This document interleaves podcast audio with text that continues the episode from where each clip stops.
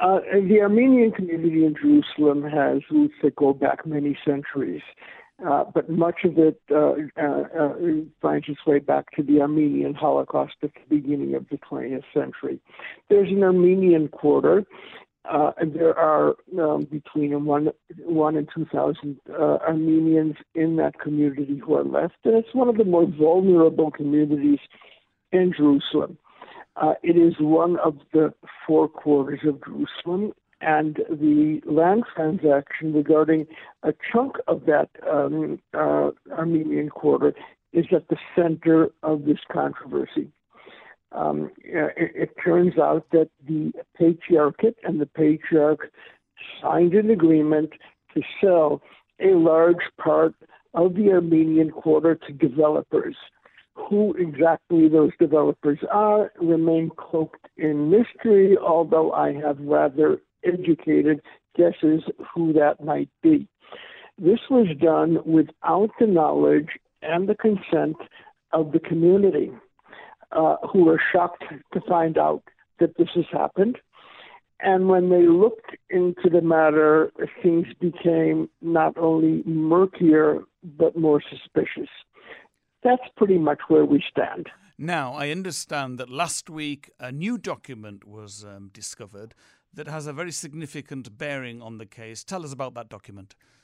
Well, one of the blessings of living in Jerusalem is that you can come across a document from the 16th century that is totally relevant for today, and that's what's happened.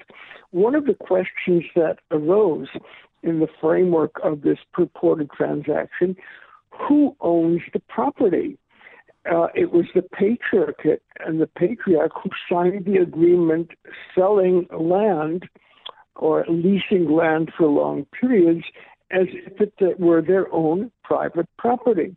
However, if you go back into the records, and we're talking about the records at the time we are in the Sharia court, it turns out that the patriarchate is not the owner of this land, it is the community itself. And at best, the patriarchate are um, stewards or uh, the trustees of the ownership in the name of the real owners, which are the Armenians who live in and around the Armenian quarter of the old city. If that is indeed the case, the patriarchate did not have the authority to sell something which wasn't theirs in the first place. Have you presented this document to the court? Uh, I have not, because I am not attorney of record. I am sympathetic and in contact with the Armenian um, uh, community in Jerusalem. It is a deeply rewarding thing to come across this community. It's what makes Jerusalem Jerusalem. But I'm not legally. I'm not. Um, um, I am not representing them legally. Uh, but I do understand that this document has been pre- uh, presented to court, if I'm not mistaken. And in your opinion, this is a game changer? It's difficult to say in Jerusalem what game changers are. This appears to be a highly consequential document which could be decisive, but there are many other facts that are pertinent, and I would advise caution before deriving any conclusive uh, conclusions about this. Now, you said earlier in the interview that you could make an educated guess who was behind this uh, land purchase. Um, are you alluding to the fact that it may be right wing Jewish settler groups? Well, you know, I, I I have difficulty explaining why somebody sent me a photograph of the heads of one of the prominent settler organizations sitting in the lobby of a Jerusalem hotel with the purported purchasers. I have trouble explaining why, when the community was assaulted by the developers who purportedly uh, um, bought the land, why the thugs that they hired to attack the residents of the Armenian quarter, among them were prominent settlers from East Jerusalem. Now, if I had a suspicious mind, I would say there's an indication that East Jerusalem settlers are behind this. But of course, I do not have a suspicious mind. Just as well. Um, finally, what uh, would be the uh, impact, do you think, on the small and vulnerable Armenian community, as you described them, if they lost this case? The Christian communities of Jerusalem are challenged.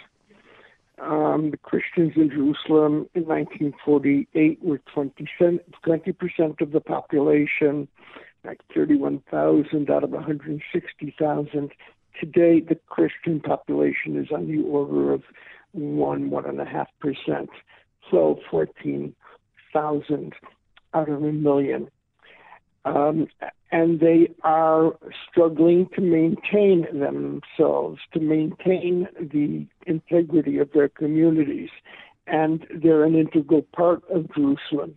If that is the case with the Christian communities in Jerusalem, it's doubly and triply the case regarding the Armenians, who not, uh, unlike us, are survivors of a Holocaust uh, whose homeland is um, under threat um, Azerbaijan.